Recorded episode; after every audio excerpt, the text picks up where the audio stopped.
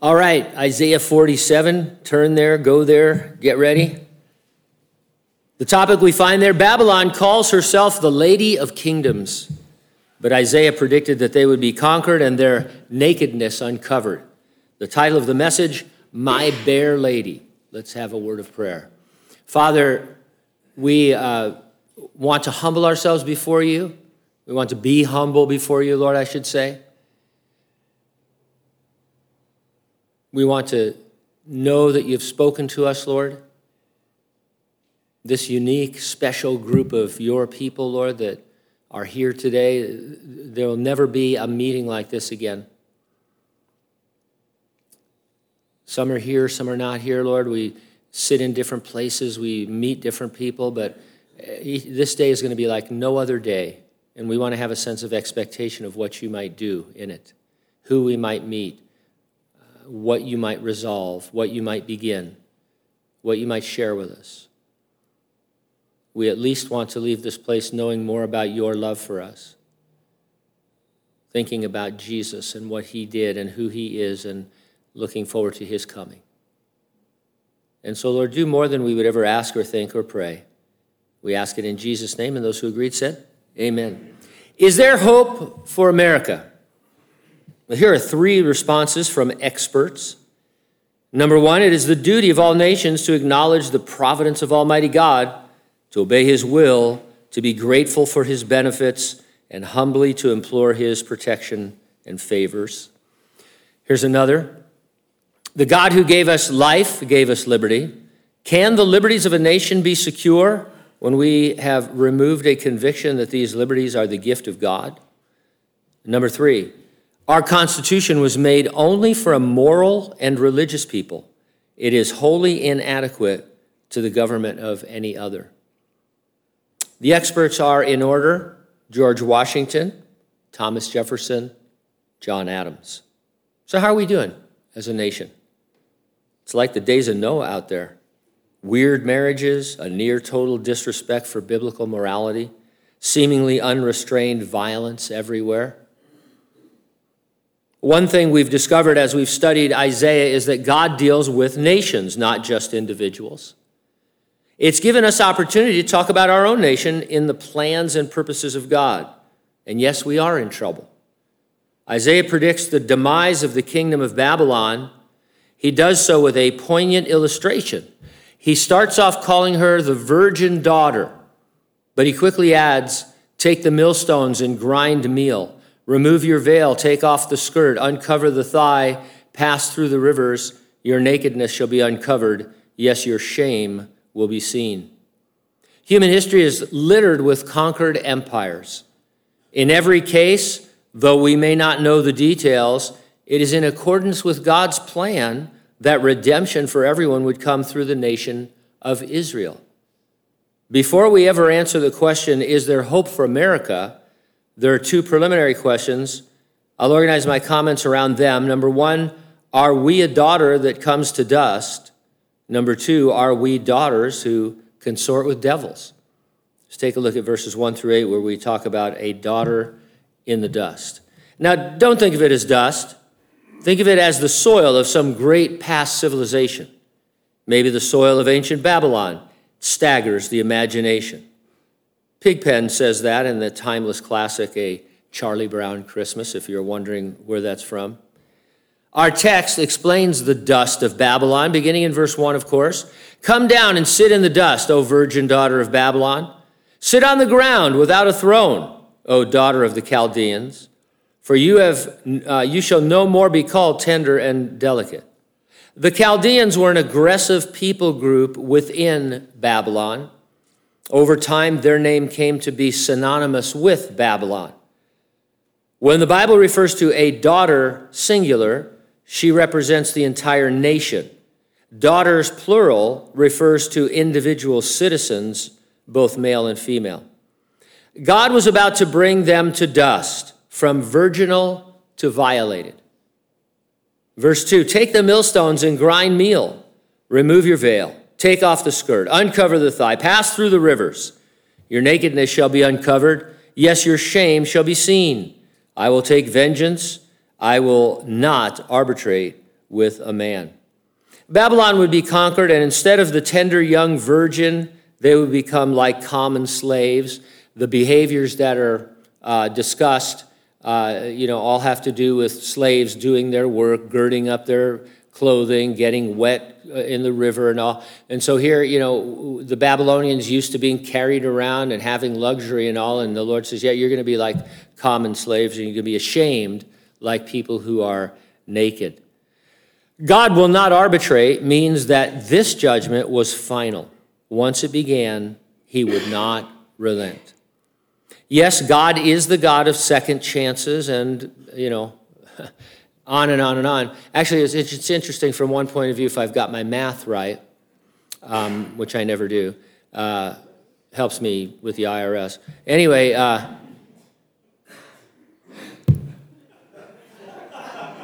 now I have to remember what I'm talking about. Oh, second chances, right? Truth is, you only get a second chance because once you repent from the second chance, everything's wiped clean and so if something else happens, it's a, a, new second chance. You understand what I'm saying? I mean, you don't say to God, oh, I know, Lord, I'm on my one millionth chance. No, because if you've, if you've asked the Lord to forgive you, He has, and, and uh, He's put His sin far away from Him. He remembers it no more. And so we are the people of the second chance always. I just think that's a little bit, a little bit precious. Um, but uh, it, sometimes we say it's never too late to come to Jesus and be saved, but uh, it is. Uh, you can't be saved after you die, for example.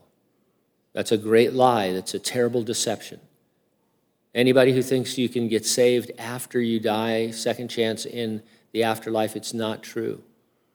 I remember talking to my dad about this a couple of weeks before he died. He, he uh, you know, thought that he would just spend millions of years if he had to in the afterlife getting ready to go to heaven.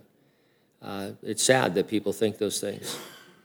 Uh, and so it can become too late. One commentator writes Our Creator blesses each nation with a span of time so it might prosper and do well.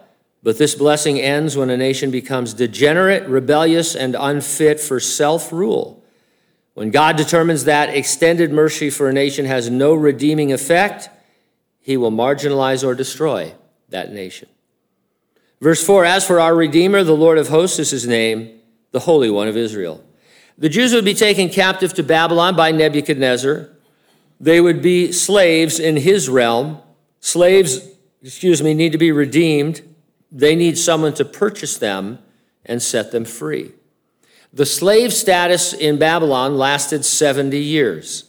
With help from the new reigning world empire at that time, the Medo Persians, the Jews would return to Jerusalem, rebuild its walls and its temple. A lot of that help came because Cyrus, who was the king of Medo Persia at that time, was named in the book of Isaiah 150 years before he came to power. And uh, it, undoubtedly, the Jews went to Cyrus and showed him the prophecy in God's word, uh, and he was mind blown. Imagine how you would feel. Uh, and aided the Jews. He, he told them to go back. He offered them help and money uh, to rebuild their city and their temple. Um, uh, the appellation of uh, Lady of Kingdoms, Albert Barnes says, is equivalent to the mistress of the world. The idea is that Babylon was the mistress and that all other cities were regarded as servants or as subordinate. So they were claiming to be the number one city and the number one nation of the world. Verse 6 I was angry uh, with my people. I have profaned my inheritance and given them into your hand. You showed them no mercy. On the elderly, you laid your yoke very heavily. Now the Lord gets angry. I don't think we can comprehend uh, holy anger until we too are in glorified bodies that can't sin. And so I could talk all morning about being angry and not sinning and you know, and, and the fact and we would agree, yeah, I guess there's a type of anger, but I don't know what it is. Uh, so it's better to just not be angry at all, right?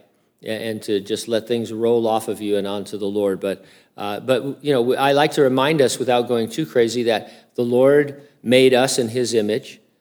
And, um, you know, so we can know a little bit about the Lord from that. Obviously, the Lord has emotions. We know the Holy Spirit can be grieved and, and uh, things like that. And so God's emotional. so he says, hey, I, I was angry. And uh, instead of saying he wasn't, know, that's what we like, he wasn't really angry. Yeah, he was. But we don't know how that really works out, you know, in terms of the feeling. We see how it works out in terms of what he does. He disciplines Israel by raising up uh, Babylon to be kind of like a big spanking spoon for them. But they showed no mercy. Uh, you know, uh, he decided to profane Jerusalem and the temple uh, to secure the repentance of his chosen people. And then uh, Babylon, you know, just went too far. There's a pretty common TV and movie trope in which the antagonist tells one of his stooges to teach someone a lesson. The stooge then kills the person, much to the disliking of his boss. He didn't mean for him to kill the guy. He says, I didn't want you to kill him. He said, We'll take care of it, and I did. So, you know, it's, it's, it's and why am I telling you that? Babylon is like that stooge who goes too far disciplining the Jews for the Lord. He raises Babylon up. He says, Okay, you know, here's what's going to happen. My people need to learn a lesson. You're going to destroy the temple. You're going to uh, knock down the walls. You're going to take them captive. But then uh, Babylon went too far and started putting burdens on the elderly and abusing the elderly of Israel. Before the defense of Helm's Deep, Aragorn stirred the forces of Rohan by shouting, Show them no mercy, for you shall receive none. There was nothing wrong with Babylon showing mercy to Israel. That's what Medo Persia did. So the idea, I guess, if you're one of these nations that rises in power to discipline God's people, is that you know you you you become harsh and cruel. Uh, but that's not what God wanted at all. He just wanted them taken captive for 70 years, and then they were going to return to their land. And so then he has to discipline Babylon. And so this is how we see history because what the, that's how the Bible sees history. You look at nations in terms of what kind of relationship do they have with, uh, with we, each other and with Israel. Because God is moving through Israel to a, a prescripted end. And so uh, that's what's going on. You shall say, I will be a lady forever, so that you shall not take these things to heart, nor remember the latter end of them. Joseph Benson reminds us of the sheer fortitude of the city. He says, If we consider that the city of Babylon had no less than 100 gates made of solid brass, that its walls were 200 feet high and 50 abroad, according to the lowest account given of them by historians, and according to some, 350 feet in height and 87 feet in thickness, so that six chariots could go abreast upon them uh, that it was defended by the river Euphrates and supplied with provisions for many years. It might well be deemed impregnable, and such a city as this might, with less vanity than any other, boast that she should continue forever if anything human would constitute forever. I'll give you a little perspective. The Statue of Liberty is 305 feet tall. And so the Persians' 350 foot wall uh, it's, it's extreme. They devised a plan, or Babylon's rather. The Persians devised a plan whereby they divided, uh, diverted the course of the Euphrates River so that they could go under Babylon's wall, while the residents of the city were distracted, drunk, as it, it turns out. The Persian army marched under the walls of Babylon unnoticed, and it was claimed that the city was taken without a fight. I think that the Lord gave them this strategery. You know who else has strategies? The devil. He wants to work them on you. He can't wait. The fall of Babylon can be a lesson for us. Now, the lesson isn't don't drink, although that's not such a bad idea. You're probably not going to get too many DUIs if you don't D, right? Uh, what's the D for? Driving. Never mind, that's stupid. So I should never be, you know, go out there on my own, do improv. It's like improv is good for comedy, but not for Bible study. But anyway, so, you know, don't drink. But I think the real lesson here is don't do anything that makes you vulnerable. Don't do anything that makes you vulnerable. Get your guard up and keep it up. There is never going to be a time in your life that you can escape spiritual warfare. There are no furloughs not even bereavement leave. The devil is a psychopathic liar and murderer. He's going to pile on in the worst of times. You ever hear about some of these people? It's like it's like Jobian, you know, from the book of Job. It's like this happened and this happened and this happened. This person died in their family and this other person became disabled and now they have cancer or whatever. It's like, wow, why doesn't the you know the devil ever relent? He won't. He shows you no mercy, and that's why we can never be uh, off guard or off. We need to put on the armor of God and keep it on. It may chafe, uh, you know, it may not fit right or whatever, but we, we've got to keep it on because the, the devil's coming for us. Not him personally, but he has plenty of emissaries. Uh, Jesus told Peter, says, the devil wants to sift you like wheat. Uh, I can imagine that the devil was in heaven talking to the Father like he about Peter the way he did about Job. And, and uh, you know, what he said about Peter, I don't know, probably something like, hey, that guy's about ready to crack. Your grace can't help him. And uh, God allowed that for his glory and for Peter's. Uh, and, and so, you know, don't, don't let your guard down. You can't afford it, not for a minute. Verse 8 Therefore, hear this now you who are given to pleasures, who dwell securely, who say in your heart, I am, and there is no one else besides me, I shall not sit as a widow, nor shall I know the loss of children. Verse 8 captures the general opinion of Babylon's population. They believe themselves invulnerable and possessing wisdom superior to that of any other culture. People always feel like they deserve their prosperity. If, if, God allows them to prosper, they have massive walls and armies and supplies, and you know everything seems to be going their way. Uh, then they they want to take the credit for it, uh, and they want to think that you know they're better than everybody else, and it's their own wisdom. Uh, King Nebuchadnezzar set the tone. One fine day, he said, "Is not this great Babylon that I have built for a royal dwelling?" By my mighty power and for the honor of my majesty. While the word was still in the king's mouth, we learn, a voice fell from heaven King Nebuchadnezzar, to you it is spoke, the kingdom has departed from you. They shall drive you from men, and your dwelling shall be with the beasts of the field. They'll make you eat grass like oxen, and seven times shall pass over you until you know that the Most High rules in the kingdom of men and gives it to whomever he chooses. And so Nebuchadnezzar influenced his people, but he also embodied their attitude, and that is Babylon is great. We've made it great. Uh, nothing and no one can stand against us. His humbling resulted in his conversion, as per chapter 4 of Daniel. The illustration God uses, the virgin daughter, is how Babylon, uh, Babylonians thought of themselves. It's nothing new for people to think highly but wrongly about themselves. In the book of the Revelation, we see the church at Laodicea. The gap between how they saw themselves and how Jesus saw them and how they really were was like the Grand Canyon and trying to jump across it. Uh, you know, they, they thought they were rich and had need of nothing. Jesus says, You are miserable, wretched, poor, naked, and blind spiritually. And, and you think, wow, what a gap. That's incredible. Uh, how, do, how does it get that far? If you think they're not a good comparison because most of them were not saved, substitute the church at Ephesus with everything they had going on for the Lord, all their programs and their Bible studies and such. There's no way they thought of themselves as having left their first love, yet Jesus said that, and it was a revelation to them. There's no how to here uh, in the sense of having a humility for dummies, right? That's what we, that's how I think anyway. I don't know about you guys. You know, I know you're a lot smarter than I am, but I would hear a message like this and think, well, I got to get over to the bookstore and see if I can pick up a, a Humility for Dummies book and, and start practicing that kind of thing. Jesus spoke to the Laodiceans and the Ephesians directly by his word. He just gave them his word and, and said, hey, you have left your first love, do this. Uh, same thing with the Laodiceans. He said, I'm knocking at the door, let me in uh, you know, we assume that some received what he said and some did not. From studying the men and women in the Bible and godly men and women throughout the church age in Christian history, seems to come down to this.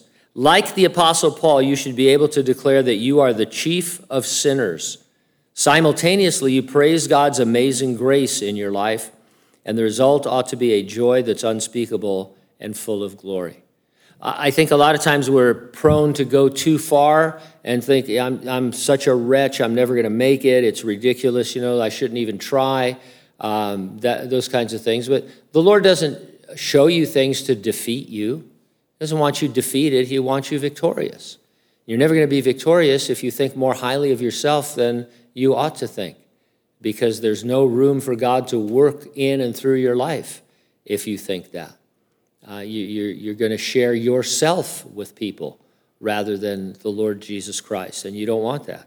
Uh, and, you know, so we don't want to go there. And, you know, while you're realizing how wretched you really are and, and why the Lord had to die for you, uh, God is filling you with His grace and saying, hey, this, I died for you, I died for that, I, we can take care of that, you can walk with me. And so we just get deeper and deeper into this kind of uh, understanding that, yeah, hey, Lord, I'm, I might as well be humble because I've got nothing to be proud of. And so, uh, you know, that's how we pursue that. We are honest with ourselves and just say, you know, every day. I mean, it's never going to get any. Again, that's not going to change either. We, the, the, our bodies of flesh, unregenerate bodies, holdover, sin, habitual sin, these kinds of things, uh, prone to sin we're never going to get to the point where we say, hey, I am totally humble. Uh, I only, you know, give credit to the Lord. I never think more highly of myself than I ought to. That's just not going to uh, happen until we're in heaven. Verse 9 through 15 Are we daughters who consort with devils? Well, the, many, the remaining verses emphasize the occult. Mentioned here are sorceries two times, enchantments also twice, astrologers, stargazers, and prognosticators. Babylon depended heavily on the wisdom, knowledge, and counsel of the occult. Aren't you glad we don't do that here in America? I wish that were true.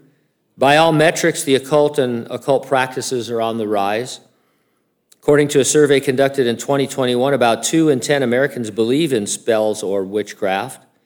In October 2022 article, NBC News commented, witchcraft including Wicca, paganism, folk magic, and other New Age traditions, is one of the fastest growing spiritual paths in America. Way back in 2018, NBC posted an article titled, Number of Witches Rises Dramatically Across U.S. as Millennials Reject Christianity. And so people are gravitating towards uh, witchcraft.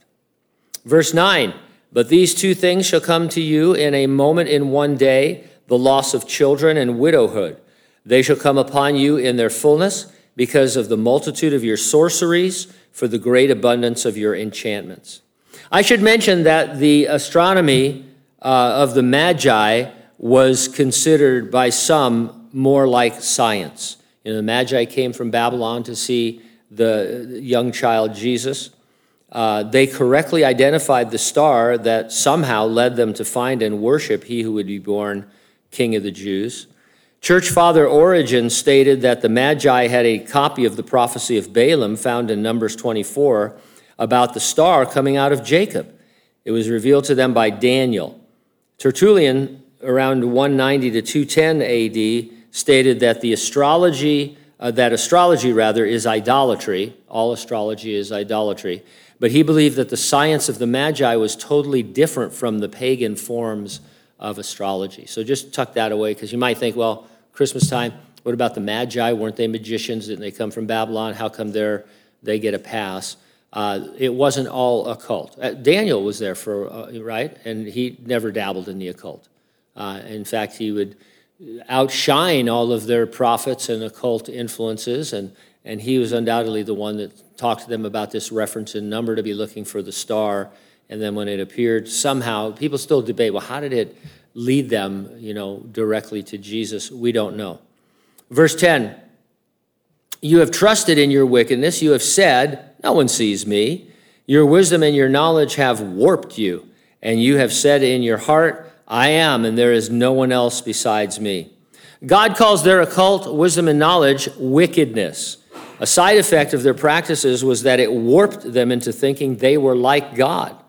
They said in their heart, I, uh, the am is uh, added by the translators. You see, it's in, you know, most Bibles, it's in uh, either parentheses or italics. But they said I. They had the same eye trouble that led Satan to rebel and fall. You remember uh, in, uh, when talking about Satan, he says, I will ascend, I will do this, I will do that. And so it's clever to say, well, he had eye trouble, not E Y E, but just I, looking at himself, thinking more highly of himself.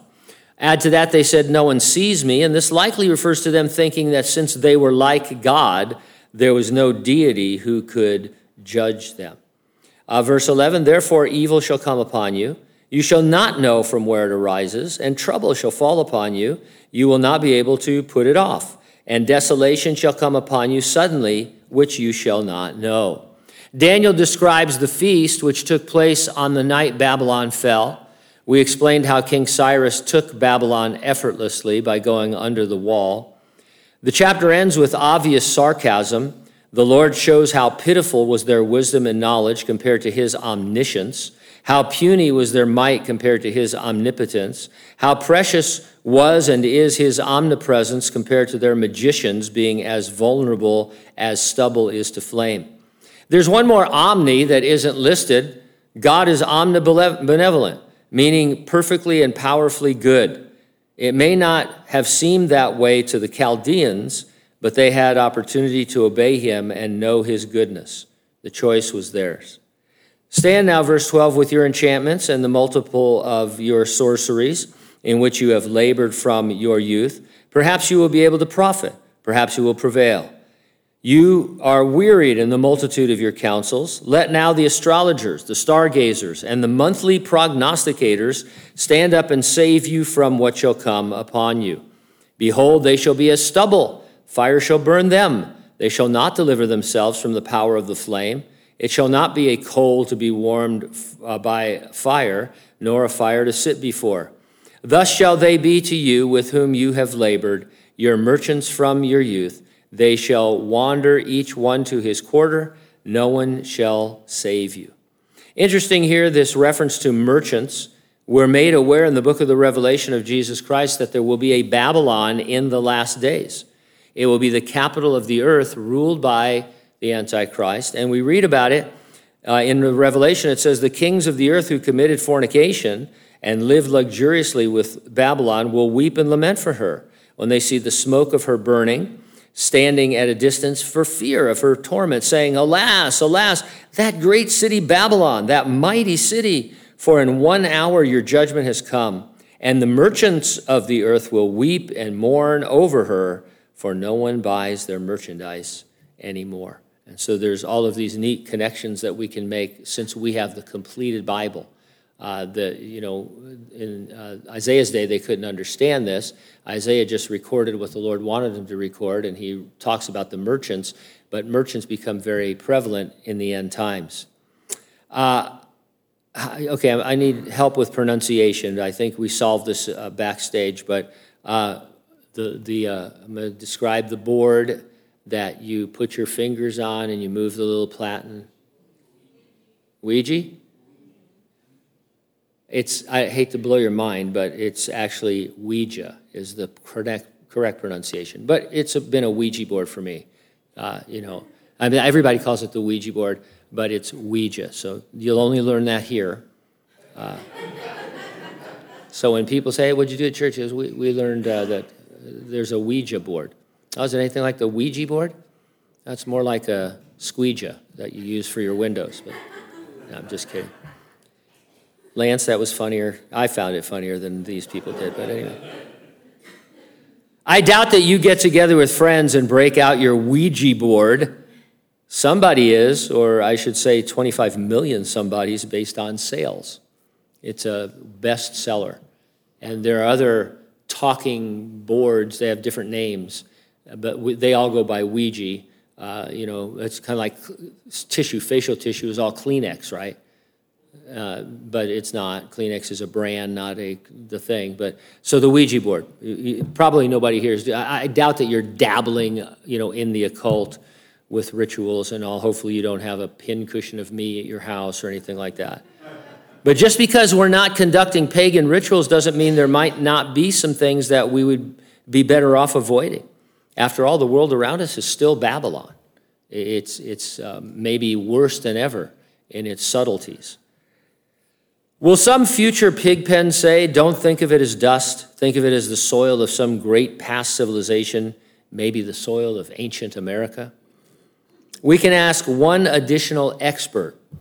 Abraham Lincoln said, We have been preserved these many years in peace and prosperity. We've grown in numbers, wealth, and power as no other nation has ever grown. But we have forgotten God. We have forgotten the gracious hand which preserved us in peace and multiplied and enriched and strengthened us. We have vainly imagined in the deceitfulness of our hearts that all these blessings were produced by some superior wisdom and virtue of our own. Intoxicated with unbroken success, we have become self sufficient, too much to feel the uh, necessity of redeeming and preserving grace too proud to pray to the God that made us. I want to take a bipartisan approach here. You pick the slogan that best aligns with your vote. We need to build back spiritually. We need to make America repent again. What do you think? In the end, we'll agree that the nation of Israel is, for lack of a better word, the greatest nation ever. Of the myriads of reasons we could cite, I like what the Apostle Paul said. Speaking of ethnic Jews in chapter 9 of the book of Romans, he decri- uh, describes Israel and he says, To whom pertain the adoption, the glory, the covenants, the giving of the law, the service of God, and the promises, of whom are the fathers, and from whom, according to the flesh, Jesus Christ came, who is over all the eternally blessed God. Amen.